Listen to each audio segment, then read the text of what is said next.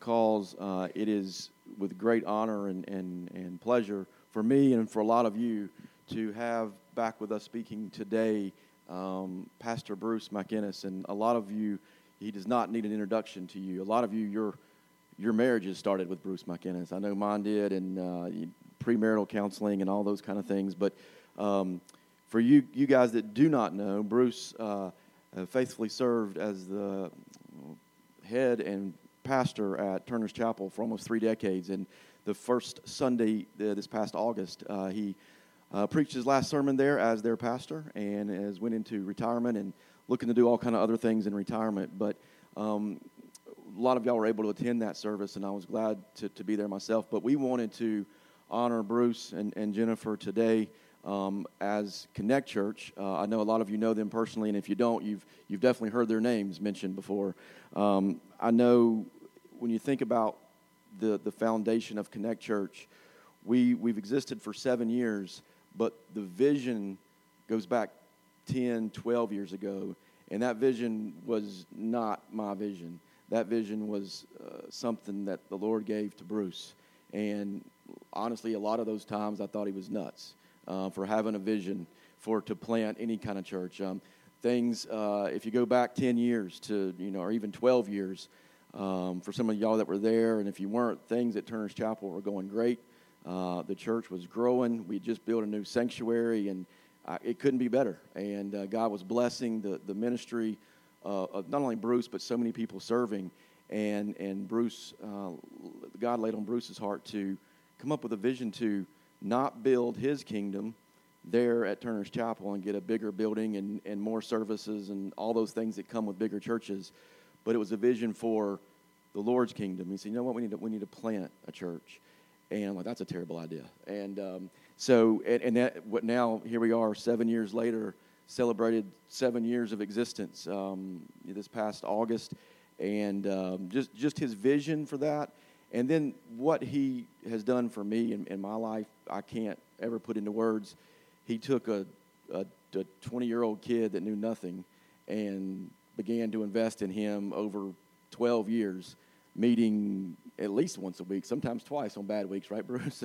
and uh, we would pray together and, and study the Word together. And, and just, he taught me the heart of a, of a shepherd, what that looks like. And um, it's, it's very interesting to look back on those those 12 years as youth ministry and associate ministry there and I'm just so thankful for that because I wouldn't be who I am without his sacrifice and his investment. And so we we've asked Bruce to come and and, and preach today. And and we want to honor him though before he preaches. Um, there's not many people that preach the word of God better than Bruce.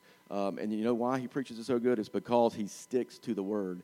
And one thing that I think about when I think about things that define Bruce McInnes's ministry is, is faithfulness and its integrity, and it's an integrity to the Word of God. And if you hear our leaders and you hear me talking about our strong stance on standing on the Word, it comes from the foundation that He laid in our lives. And, and we hope to always stick to the Word, that it's not, it's not ever one man's opinion, it's not ever one man's way of teaching, because if we go down that road, we're all going to be lost. But it is the Word of God that we stand on, and that's what we hope to always stand on. And so, um, while Bruce was, was three decades at, uh, or almost three decades at Turner's Chapel, he's had such a rich investment here without actually physically being here because of all the groundwork he laid and, and the preparation and the vision he had to see this. And it's funny, in the year 2019, we'd be sitting here and he's coming back to, to speak. So I'm excited about pre- him preaching, but also I wanted to, and I'm not going to make uh, Bruce. Um, open all this stuff, but just wanted to uh, present, and Bruce, you can come on up. Um, uh, I wanted to present on behalf of, uh, of Connect Church um, a gift, and I'm going to give this to Jennifer because she's not going to come up. But yes, I will. Um, but come on up, Bruce. Okay. Um, but uh, we've got a gift here, and what it is is a, it's a frame of our very first uh, uh, membership of the first founding members of Connect Church. Wow. And a lot of them have signed it. We've also got a couple of envelopes and a couple of Connect Church souvenirs for you to take home. So, so I'll give all this right. all to her for safekeeping. I don't trust you enough. Thank so, you no. But uh, thank you so much for being that. here. Thank okay. you. Absolutely. My pleasure. My pleasure. I um, appreciate, uh, I think, uh, I can't remember when it was, but um, I said something to uh, Patrick Neal uh, shortly before the uh, last Sunday uh, that, um, hey, do you make sure there's an announcement over at Connect Church that they can come late? You know, that would be fine. we just want them there. And uh, he said, Well, we've already taken care of that. They're actually going to dismiss their service a little early so they can come. And I tell you, that meant a lot to me. I appreciate that so much. Paul, in um, writing to Timothy, his beloved son in the faith, was sharing a number of things with him. And, and he kind of uh, gives a little uh, statement here that I, I want to uh, begin with. He says in 1 uh, Timothy 6, but flee from these things, you man of God, and pursue righteousness, godliness, faith, love, perseverance, and gentleness. Fight the good fight of faith. Now, now usually when you see a number of words there, you don't tend to camp on any of them, but uh, when I was reading this, I, I, noticed something stood out to me. He was saying, uh, Timothy, I want you to pursue faith. I want you to go after it. You, you actively uh, go to learn more, to grow more, to have more uh, of this precious thing we call faith. And then he says, and I want you to fight the good fight of faith. In other words, uh, don't lose it. Hold on to it. Wrestle for it. Uh, when you make progress in faith, don't shrink back. Hold on to what you have. You know, a lot of people think that faith is, is something that arrives at conversion and just grows on its own. You know, the, the moment that you're saved, the Holy Spirit comes to dwell in you, and, and you have faith, and then that just kind of grows on its own. But it doesn't. It doesn't. It has to be pursued, it has to be fought for. Uh, you've got to take the initiative if you're going to grow in faith. Because faith just isn't natural. You, you know what's natural? What's natural is doubt, right? it's not natural to believe, it's natural to doubt. And faith is the antithesis of that, and it, it doesn't come easily. Um, it's not something uh, that you're just born with. Now, there are some that God gives an extra measure of faith to. They, they have faith. Uh, George Mueller ran an orphanage in Bristol, England, and, and he uh, wrote his biography, and he said, uh, I know that God has just given me faith unlike many others. Uh, there are very few people that have the kind of faith that he had. But for the most part, it's just not natural. Doubt is natural. We're prone to doubt, not to believe. And, and, and if you think about it, Jesus, numerous times, chastised gently his disciples for what? Ye of little faith. Why did you doubt? Now, disciples had the Son of God right there next to him. They saw his miracles with their own eyes. They heard his words that were unlike any uh, of the, uh, their teachers, the rabbis. And they saw these things and they were right there. And I used to think, you know, if I was right there with them, I'd never doubt. But what did they do? They doubted. They oftentimes would struggle with faith. It's not natural. It's, it's something that we have to grow in. If you would be a man or a woman of God, then what Paul is saying to Timothy is you need to pursue faith. You need to fight for that faith. Hold on to it. Don't let it go. You've got an enemy that wants to weaken you in faith. That's what Satan loves to do. He can't get you once you're saved, but he can try to weaken your faith. And why does he do that? Because, as we'll see in a little bit, there's nothing that pleases God more than faith. Nothing. So you'd expect Satan to hate it. And he does not want to see it in us. And so this morning, what I'd like to do is to take a look at Hebrews chapter 11. We'll be there the whole time. And I'd like to point out three things from this chapter. One is we'd like to need to, to, to look right at what is faith? What, what, how do you define it? What is this thing that we call? You know, we, we oftentimes talk about uh, religion as a faith or, uh, or something like that. We're talking about the, the, the verb here, the actual action of having faith. What is that? Secondly, why is it so important? Why is it so very, very important? And then lastly, I want to take a look at a few people that demonstrated that. Because there's nothing like an example to help us understand something. So let's take a look at what is faith. And you look at chapter 11. Hebrews chapter 11 has been called the hall of faith. Uh, uh, there's so many that are in there uh, that are mentioned because they had faith and total confidence and trust in God. Now, he defines it in the very first verse. You'll never find a better definition anywhere in all the scriptures than this. In verse 1, he says, Now faith is the assurance of things hoped for, the conviction of things not seen. Two words assurance and conviction. Faith is the, the assurance of things hoped for. In other words, if you have faith, you're resting assured that something God has promised that hasn't happened will definitely happen.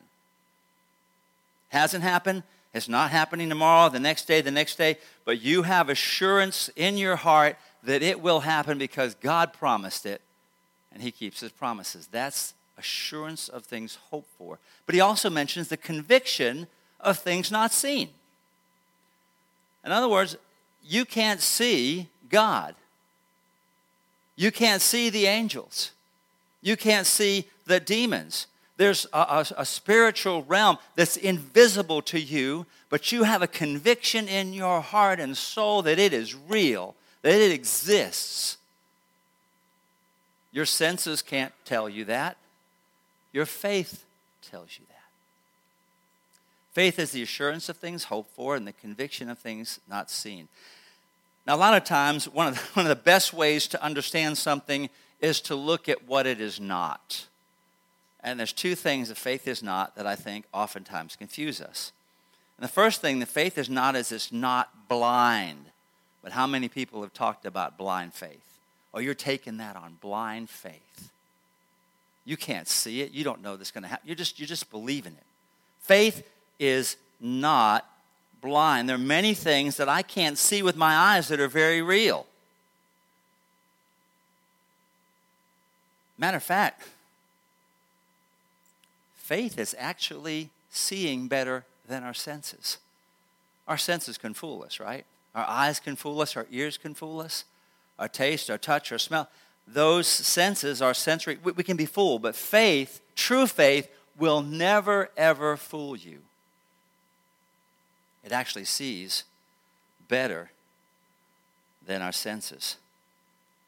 You know, for the doubter, seeing is believing, right? Is ah, when I see it, I'll believe it. There's the doubter, you know.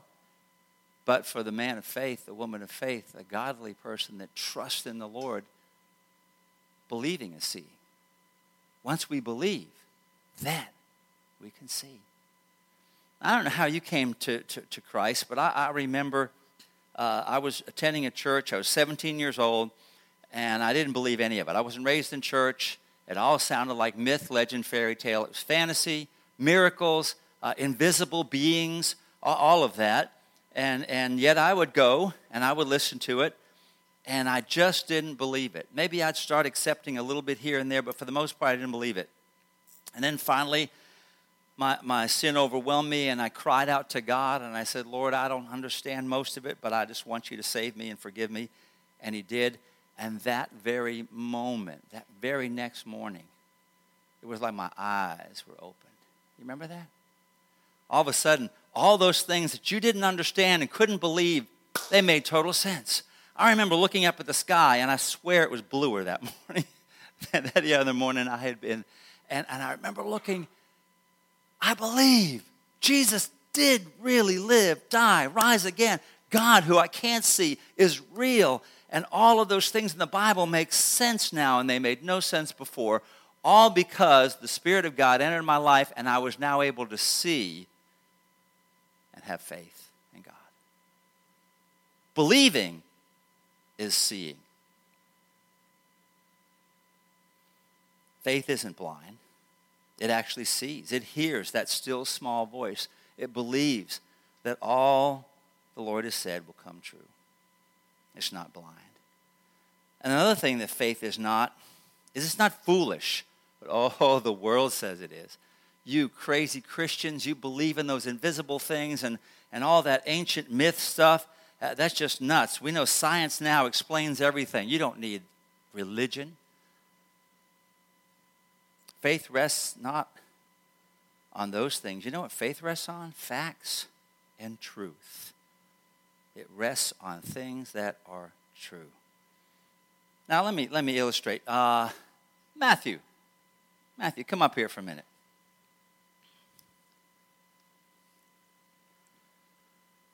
Let me see if I can show you what I'm talking about, okay? Matthew, just stand right over here, if you would. All right? Now, just hold on for a minute. I'm going to go get the chair. and it's heavy. Whew. There it is. Okay, Matthew, I want you to sit in that chair. That chair right there. Yes, there is. You need to believe. If you believe, then you could sit in that chair. Now just trust me now. Just, just need to believe. You believe yet? Okay, let's, let's help him out. I believe. I believe. So let's all together. I believe. I believe. I believe. I believe. You believe yet? Yes. You believe? All right, go ahead. Sit down. You just didn't believe. You're telling me there's no chair there. You know, that might be the problem. There's no chair there. I guess maybe you had more faith than I thought. Thank you. Isn't that how the world sees it? You believe in some invisible thing, and because you believe it so much, you've convinced yourself that it's true. But faith is not foolishness. You know what foolishness is? Foolishness is the one who says, There is no God. A fool is said in his heart, There's no God. That's fiction. There's no chair there. That's why he fell. But if God Almighty had said to Matthew Voles, Listen, Matthew, I know you can't see it, but there's a chair there, and he sat down, what would happen? He would be supported. Because if God says it, it's true. He cannot lie. So there's nothing that you read and hear that you can't depend upon, trust and rely upon, and put all of your heart, soul, and strength and mind into it. It is true. And when you trust it and believe it, you're not foolish, you're far wiser than anybody else. Faith rests on fact, on promises from a God who cannot lie. You know, a lot of people think, well, uh, you Christians, you believe things that just aren't true. If you know what, if I believe that I can fly, and I go down and take the lie detector test and prove 100% that I am totally and absolutely convinced in my mind that I can fly, and I jump off that 12 story building, what's going to happen? I'm going to fall. It doesn't matter how much I believe it because it's in a lie. Faith in fiction is foolishness. But faith in the truth, that's not blind, that's not foolish. You know, I've heard this said many a time. Matter of fact, um, before we left, uh, Jennifer and I and our family left for Spain missionary work, we were talking with some people and they were saying, Why are you going over there? They've got their religion, leave them alone and I've heard this before, it's not what you believe that matters, it's how sincerely you believe it. So, as long as the Hindus sincerely believe that there's two million gods, they're fine. Leave them alone. They have their faith. As long as the Muslims believe that Allah is God, that's fine. You, you know what? There are an awful lot of people who have committed suicide, taking out the infidels, believing that there are 79 virgins waiting for them in paradise if they would commit jihad and the moment, the moment that they die, they're in darkness, awaiting a judgment before an almighty God, and they'll spend eternity in a fiery hell. It didn't matter that they believed that there was glory and paradise awaiting for them. That's a lie. Great faith. I mean, who has more faith than somebody who's willing to die for what he believes? And yet that faith did him nothing. Absolutely nothing. Conversely, you can have, like I did at 17, a little bit of faith that Jesus really could save me and forgive me. And I put that little bit of faith in him, and he did. I didn't have great faith, I had a little faith. But I had a little faith in a big and true God. Who you put your faith in, what you put your faith in, is more important than how much you have. It's how big your God is, not how big your faith is. Matter of fact, some people say, well, I, I, just, I just don't have much faith. Oh, listen, you've got plenty of faith. You know what? You put faith in your doctor. You go and tell him your aches and pains, and he says, okay, I think this is what you uh, uh need to do, take, and he'll write a prescription. You go down to the pharmacy, and they fulfill that prescription, and then you take those pills uh, with the idea and hope that you're going to get better. Now, you don't know what's in the pills. You don't even know quite what you, he told you that you had. Uh, none of that you understood, but you put your faith in the doctor, then you put your faith in the pharmacy that they didn't put sugar pills in, but they put the real thing. And then you had faith in the car that you got into to drive home, that it was going to get you there and stay on the road where your steering wheel turned. You have plenty of faith. You have faith uh, in the pilot.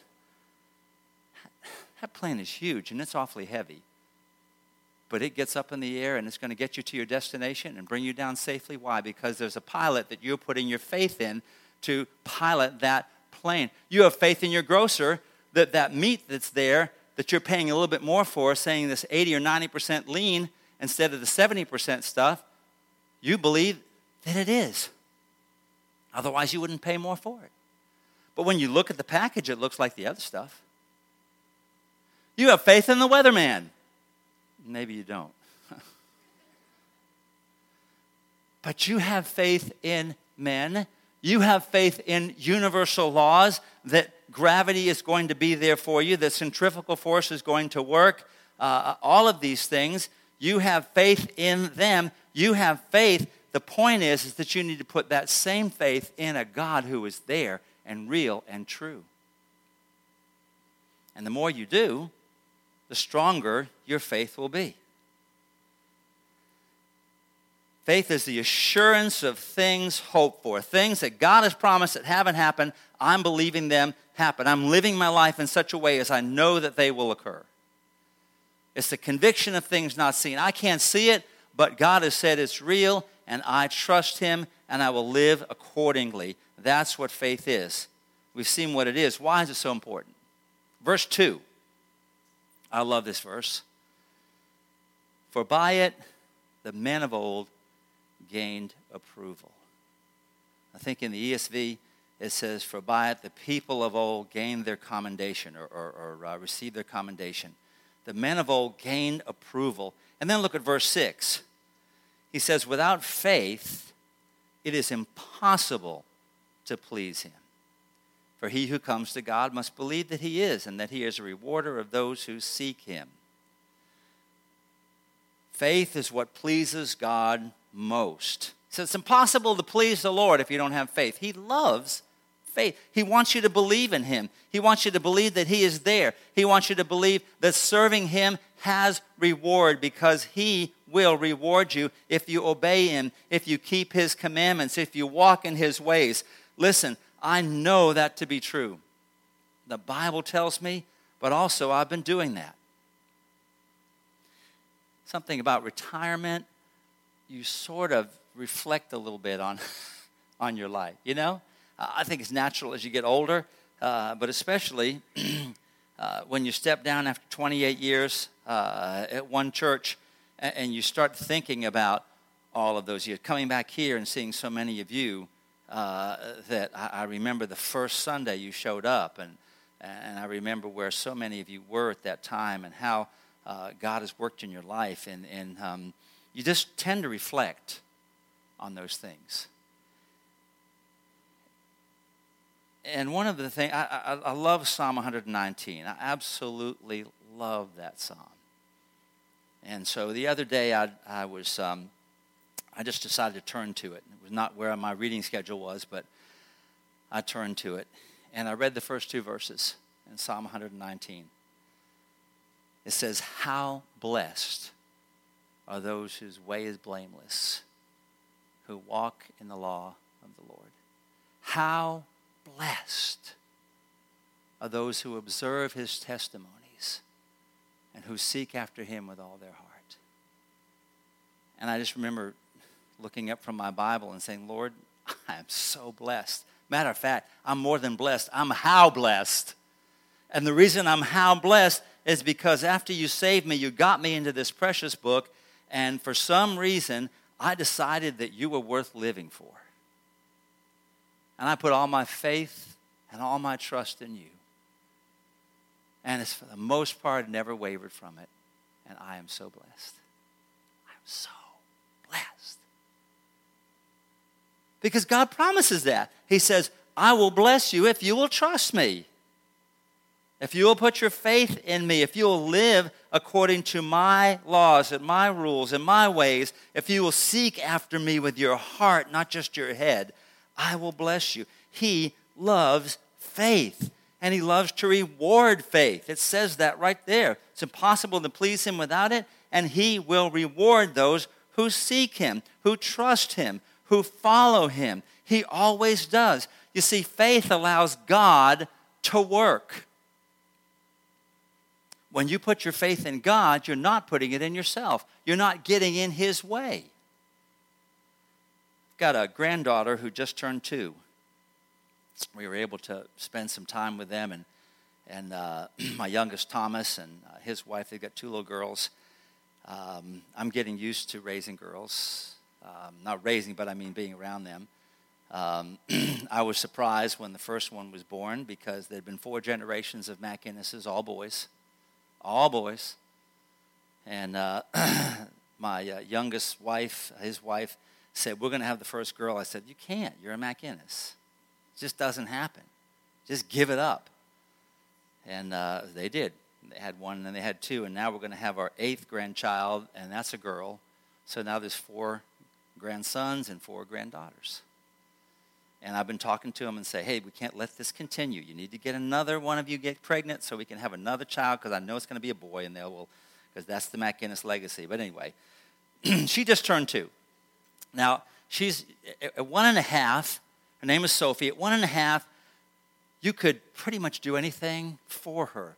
You could feed her, and she was happy for you to help. You could help her up and down the steps. You, you could uh, uh, help her get dressed, and she loved that. She put her faith and trust in me as her grandparent uh, uh, to, to help her do that. Then she turned two. And, and she won't let me help her up the stairs. She won't let me help. I don't get dressed. Going to do it you know, y'all have had two year olds or you have them. And, and they lose their faith in their parents and they put it in themselves. And so what happens is it's really hard to help them because they won't let you. And there's a lot of Christians who are like two year olds. They have a father in heaven who wants to do great things for them, and they won't let him. No, I want to do it my way. I want to show you I could do it. See, the reason that God blesses faith is it allows Him to work. You're trusting a God who you cannot see. You're believing that He will work in ways that you don't understand. Faith believes against all odds. That, that, that moment where you have to decide whether I'm going to put my faith in God or not is that moment when you probably exhausted all your own avenues. And you say, Well, I don't know because I can't see any other way. But you see, if you're trusting in God, faith always sees God, and He will provide the way. And sometimes you have to believe Him, and it looks like your obedience will cost you a lot. And sometimes it does. I was uh, thinking about David and Jason Benham. Maybe you know the Benham brothers, they're twins. Uh, they were um, in a business flipping houses, and uh, they were helping a lot of the uh, uh, local people there that were struggling and so forth, so they were doing a lot of benevolence as well. And HGTV came to them and said, Hey, we, we like what you're doing. We'd like to make a show out of it. Uh, and these two brothers, they're twin brothers, and they, uh, they do sibling rivalry like nobody else does. I mean, they are hilarious to be around. And uh, so this show is going to be a hit, no doubt about it. It's called Flipping It Forward, and they had done three episodes, and they were ready to premiere and the LGBT lobby got a hold of HGTV. You see, because Jason and David Benham are Christians. And they don't hide their faith. Now, they weren't going to try to make the show about their faith, but they don't hide it. And they had spoken at conferences before, and they believe that natural marriage, biblical marriage, is right, and anything else is wrong. And the gay Gestapo, I guess is what you could call them, got a hold of HGTV and they said, We don't want them on there. And they started their lobbying, and eventually um, they put tremendous pressure on the Benham brothers. And so the executives came to them and said, Hey, if you guys would just be totally quiet and shut up about uh, your belief about biblical marriage and whatever, then you can have your show. And they said, We can't do that. And so they canceled it. They canceled it. And those next few months were pretty tough for the, the brothers. But you know what? God started to bless. Open doors of opportunity they never had before. Started to give them a platform in which they could share the good news of Jesus Christ. They could also, also encourage others to take a stand and stand on the Word of God. And the Lord's used them in mighty ways. He has rewarded them. That's faith. It sometimes is costly, but the rewards are great. And there's not a lot of faith like that today. I, I don't know um, why that is. Uh, sometimes I think when Jesus was talking about uh, to his disciples, he said, When the Son of Man comes, will he find faith on the earth? And I, I wonder sometimes if the what appears to be decreasing amount of faith uh, is, is a, uh, fulfillment of some prophecy of Christ. I don't know. I do know this that even though there's not a lot of it today, there's a lot of it in Hebrews 11. You want to see good examples of what faith really is? Let's take a look at it. By faith, verse 7 Noah, being warned by God about things not yet seen, in reverence prepared an ark for the salvation of his household, by which he condemned the world and became an heir of the righteousness which is according to faith. Noah was warned by God. God told him, Noah, I'm going to flood the earth.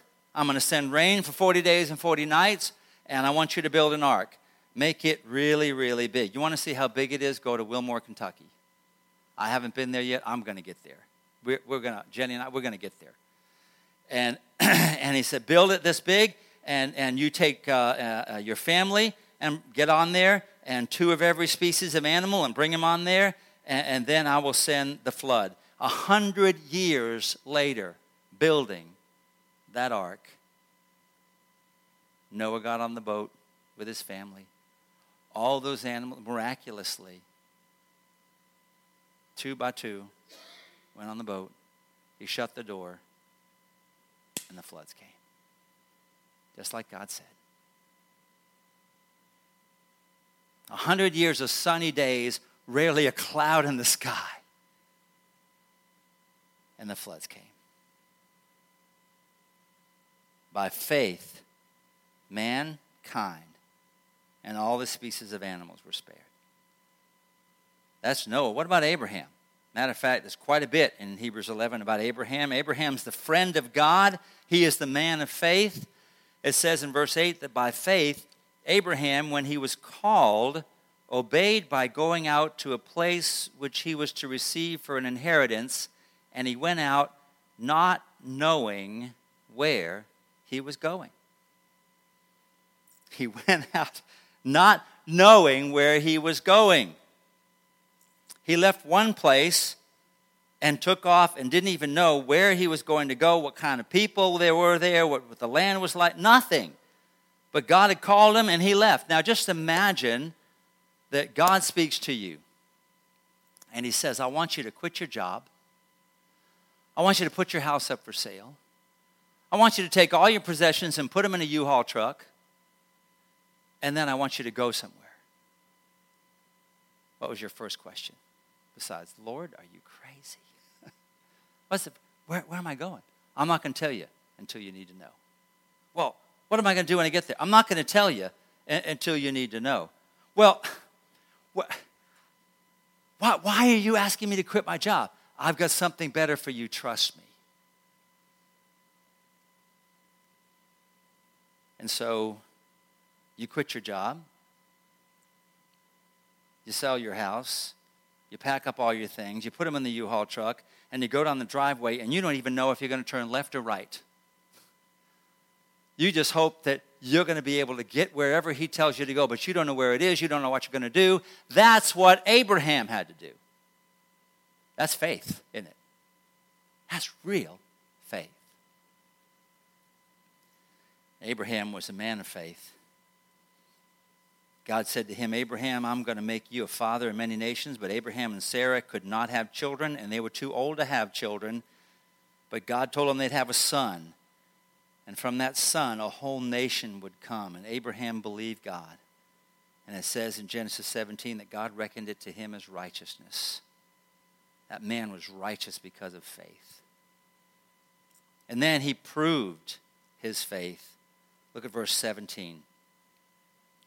By faith, Abraham, when he was tested, offered up Isaac, and he who had received the promises was offering up his only begotten son. It was he to whom it was said, In Isaac your descendants shall be called. He considered that God is able to raise people even from the dead, from which he also received him back as a type. God was saying, Abraham, I want you to take Isaac, who I told you already was going to be the father of the next group, and that was going to be a whole generation of people. And I want you to take him up to this mountain and offer him. That means take his life and offer him up as a burnt offering. And Abraham did it.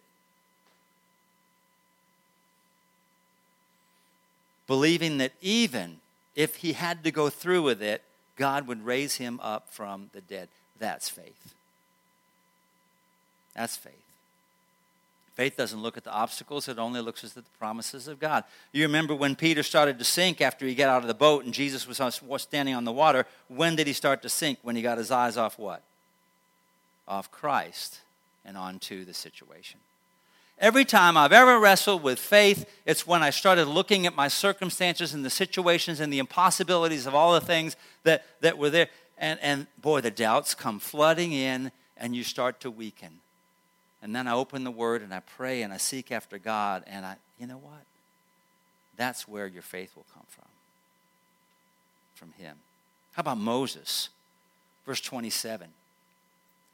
By faith he left Egypt, not fearing the wrath of the king, for he endured as seeing him who was unseen.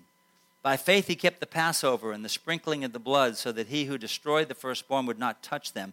By faith they passed through the Red Sea as though they were passing through the dry land. And the Egyptians, when they attempted it, were drowned.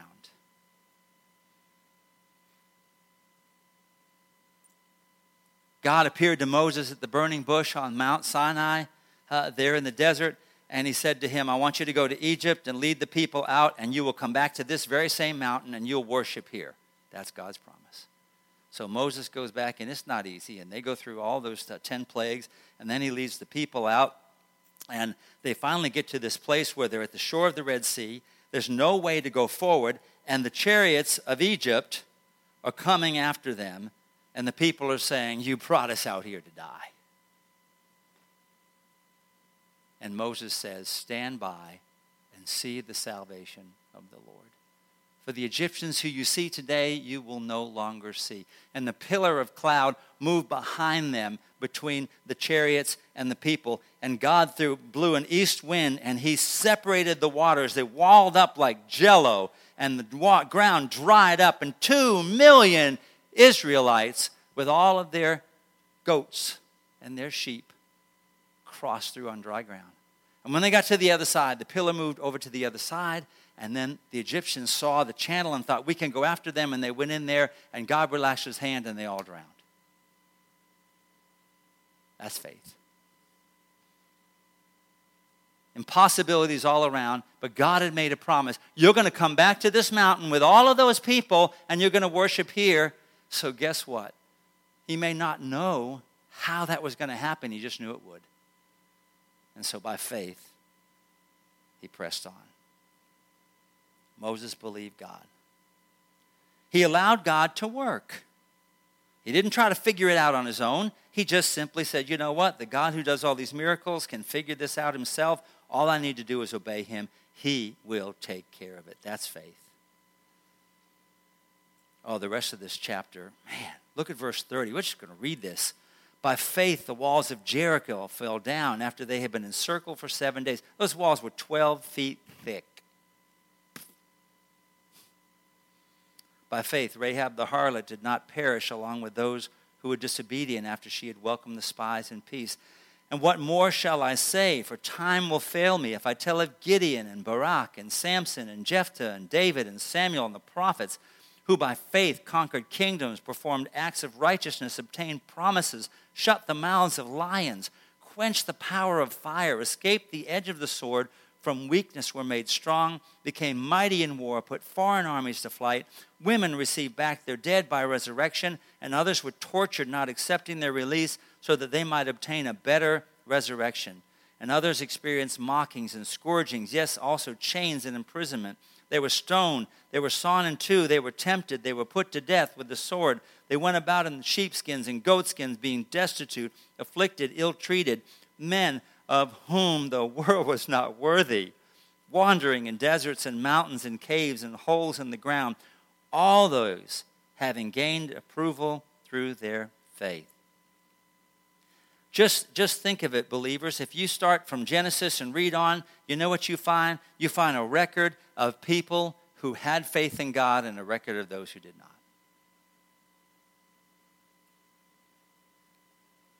The Lord loves faith. So, how's your faith doing? How's your faith doing? So, oh, uh, Pastor, I need more of it. Of course you do. But how, how are you doing? Remember, you've got to pursue it, you've got to fight for it. If you want to grow in faith, then you've got to exercise it. And I'll just give you three, three simple things. They've stayed me well, and they will do the same for you. Number one, the next time you have an opportunity, and you'll have one, where you can either trust God for something that's real uncomfortable or you're really not sure about or, or, or whatever, and everything inside of you is telling you to pull back, you step forward. Just take that step of faith. Secondly, start praying for things that only God can do. You know, we, we pray for so many things, but most of them are things that will probably happen anyway. Matter of fact, we feel safer when we do that, you know? I, I don't need to, to really put uh, my belief and my faith on the test and the chopping block, so to speak. Uh, I can just go ahead and pray for this, and it's probably going to happen. Start praying for the things that only God can do. There are things you want to see. Pray for it. Things that, man, you know what? That, that guy's never going to turn to Jesus. That person's never, that marriage is hopeless. That, that, pray. God can do it. He may not do it tomorrow. It might be a long time from now. It might not be His will. Be careful about that to pray in the will of God, but you know the will of God if you read the Word of God. So it's real simple. And then start asking Him for big things. And you know what? When He does those big things, your faith gets stronger. When you stepped out and God has been there for you, you get stronger in faith. And then read the Word of God. Just read it every day. Spend time in it. He promises in Romans that faith comes through hearing, and hearing through the word of Christ. The more we study and read the scriptures, the more convinced we'll be that God is real, that his promises are true, and we can stand upon them. And as we do that, then he comes through and we can stand a little stronger and we begin to become the woman, uh, the man of God that he wants because we have faith in Him. How's your faith? Pray with me. Lord, we all probably could say it's not what it could be, it's not what it should be. But you love it when we step out in faith, when we believe you, even especially when we have doubts. Uh, Lord, help us to doubt our doubts. Help us to, to put our faith in you. Open our eyes daily.